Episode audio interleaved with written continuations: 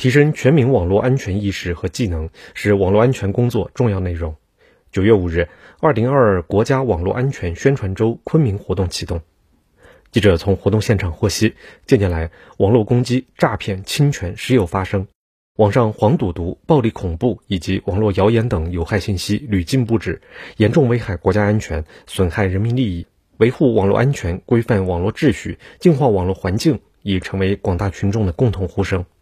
据了解，本届宣传周活动从九月五日到十一日期间，将组织开展一系列宣传活动。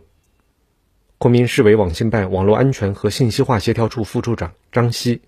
我们将推出网络安全宣传主题作品擂台赛，呃，甄选一些优秀的宣传作品，以及网络安全云课堂，制作一些短视频、呃动漫图解。那么，以人民大众喜闻乐见的形式，全方位的宣传网络安全知识，提升网络安全的防护技能。